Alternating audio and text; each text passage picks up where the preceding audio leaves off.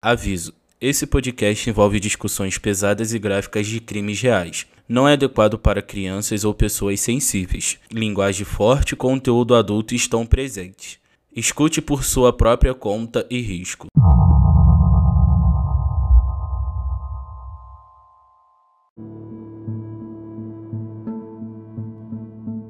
Olá, notórios! Aqui é a Thay e eu tenho uma super novidade para anunciar para vocês. O Crime Notório Podcast agora tem um fã-clube no Patreon. Isso mesmo. Agora, além dos episódios regulares e das nossas redes sociais, vocês podem se conectar com a gente lá no Patreon pelo link na descrição desse episódio. E se você não sabe o que é o Patreon ou Patreon, ele é uma plataforma para criadores de conteúdo disponibilizarem conteúdo deles com exclusividade. Isso significa que lá, por um valor mínimo, você vai ter acesso a mais conteúdo do crime notório que ninguém mais vai ter aqui nas plataformas digitais.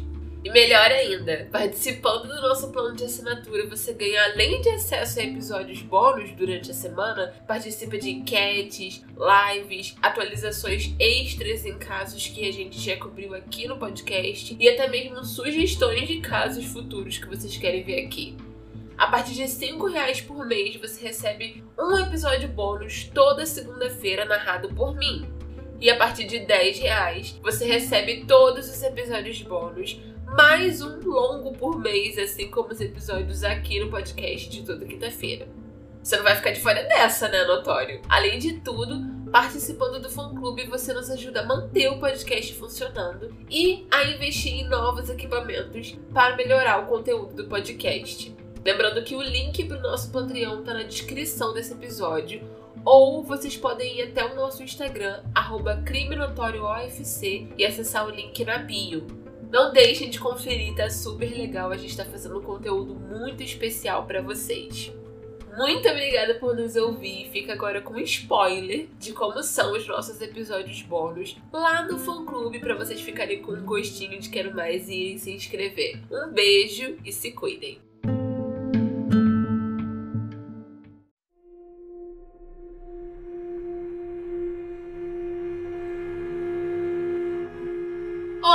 Amores, tudo bom com vocês? Eu sou a Tainá Roberto e esse é o podcast Crime Notório versão Halloween. Aqui toda semana a gente traz histórias dos mais bizarros casos e crimes reais, conta todos os detalhes, suspeitos, resoluções se tiver alguma, mas esse mês o crime notório vai ficar um pouquinho mais assustador.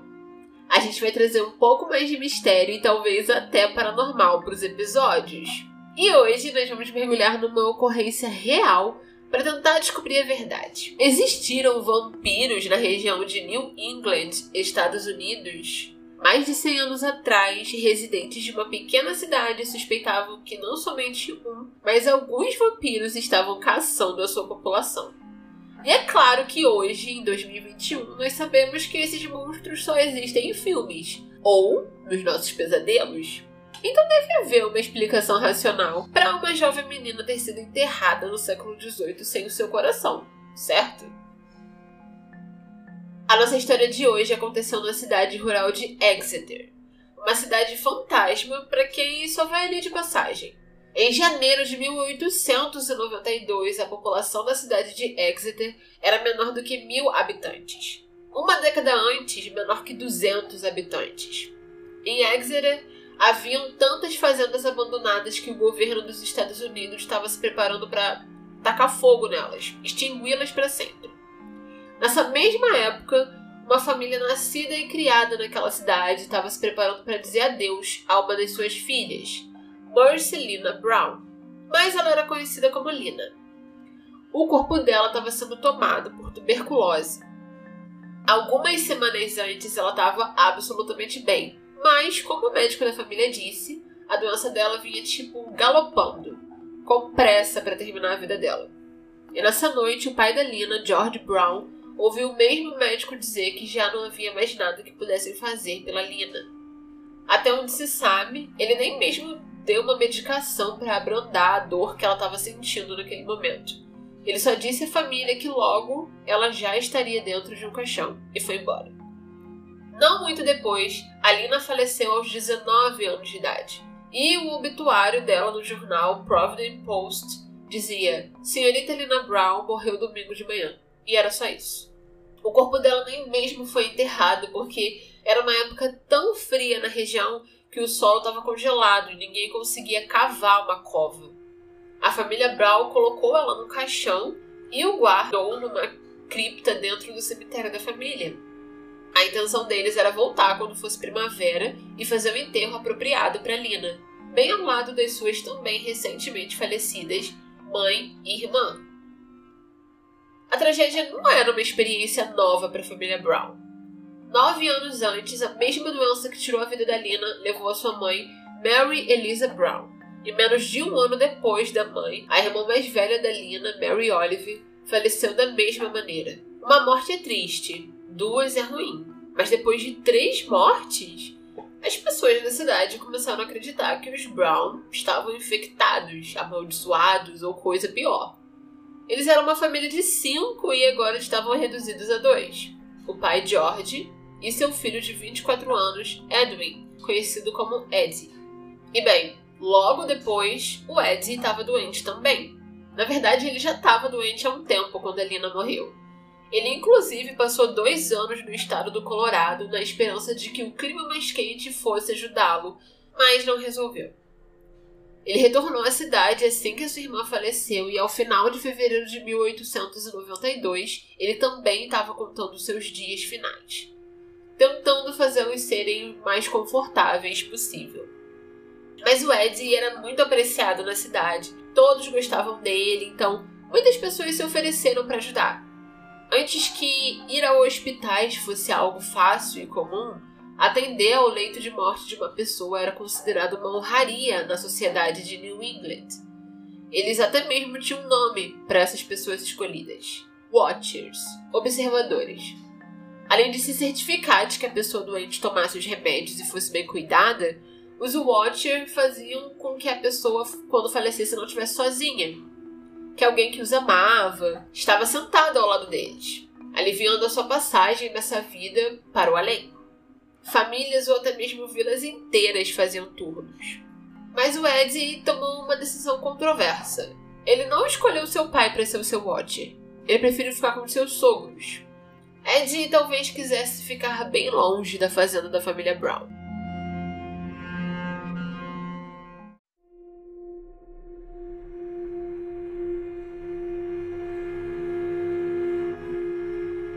Noite de inverno, um grupo de moradores bem intencionados bateram na porta do George Brown com uma teoria louca. Eles achavam que a doença que estava sobre a família dele era causada por uma dessas coisas. A teoria era a seguinte: duas mulheres estão enterradas e uma estava numa cripta. E se a esposa e as filhas do George não estivessem mortas? Bem, elas não estavam vivas. Mas e se eles estivessem num limbo entre uma coisa e outra, e se alimentando dos tecidos, carne e sangue do filho que ainda estava vivo e doente, o Eddie. Eles não usaram a palavra vampiro na conversa, mas eles sugeriram que o George exumasse o corpo da esposa e da filha mais velha para ver se tinha algum sangue novo no coração delas. Se existisse, eles saberiam com certeza que a saúde do Ed estava sendo drenada para o ente querido no além. Obviamente, essa teoria é ridícula para o George, além do que ele era um homem extremamente religioso e incomodar os mortos no seu lugar de descanso parecia algo totalmente contra os mandamentos de Deus. Não se mexe com os mortos. Mas ele acabou se vendo sem opção, já que a medicina falhou, as preces falharam e a cidade parecia preocupada com o que aconteceria se a doença não fosse contida. Importante dizer que a tuberculose só tinha começado a ser estudada como uma única doença em 1882 por Robert Koch. Até então ela era chamada de doença do peito ou peste branca. E a falta de conhecimento sobre ela fazia com que as pessoas vissem a doença como algo que derivava do comportamento desregrado e amoral, ou do ar impuro, de locais não higiênicos. E, no caso da cidade de Exeter, do sobrenatural. O adoecimento de várias pessoas da mesma família servia para reforçar a tese de que a doença era hereditária ou que se nascia com ela. O George, depois de conversar com seu filho, acabou concordando em exumar os corpos com uma única condição: ele não queria estar presente. Então, em 17 de março de 1898, quatro vizinhos, o médico da cidade e possivelmente um jornalista vão até o cemitério da família Brown.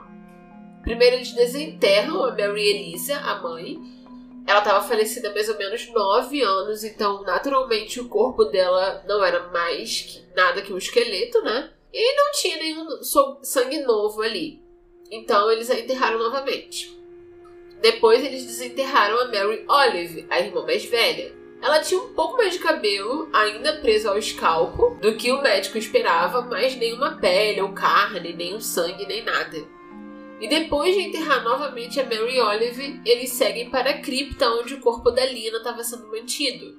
Eles abriram o caixão e depois de dois meses, o corpo da Lina mal mostrava sinais de decomposição. Ela não parecia como um corpo apodrecendo. Ela parecia muito, muito viva. Claro, o seu cabelo e as unhas haviam crescido um pouco, mas isso é esperado vivo ou morto. Mas quando eles abriram o seu tórax, eles encontraram sangue. Sangue no seu coração. E segundo alguns, na sua boca. E não era sangue seco, era sangue ainda líquido, recente. A descoberta foi tão assustadora que nem o médico que estava ali presente, apenas para provar que tudo não passava de uma ideia louca, tinha respostas para aquilo. E segundo os relatos, essas não foram as únicas surpresas. O corpo da Lina estava de bruços, virada para baixo, como se ela estivesse se revirando dentro do caixão. Ou como se ela tivesse entrado de volta no caixão depois de uma noite se alimentando da alma do seu irmão. De qualquer forma, para o médico e para os vizinhos aquilo era evidência suficiente de que a Lina era uma vampira. Mas achar o vampiro era apenas o primeiro passo para se livrar da doença. O passo 2 era que o enfermo deveria consumir os órgãos do vampiro.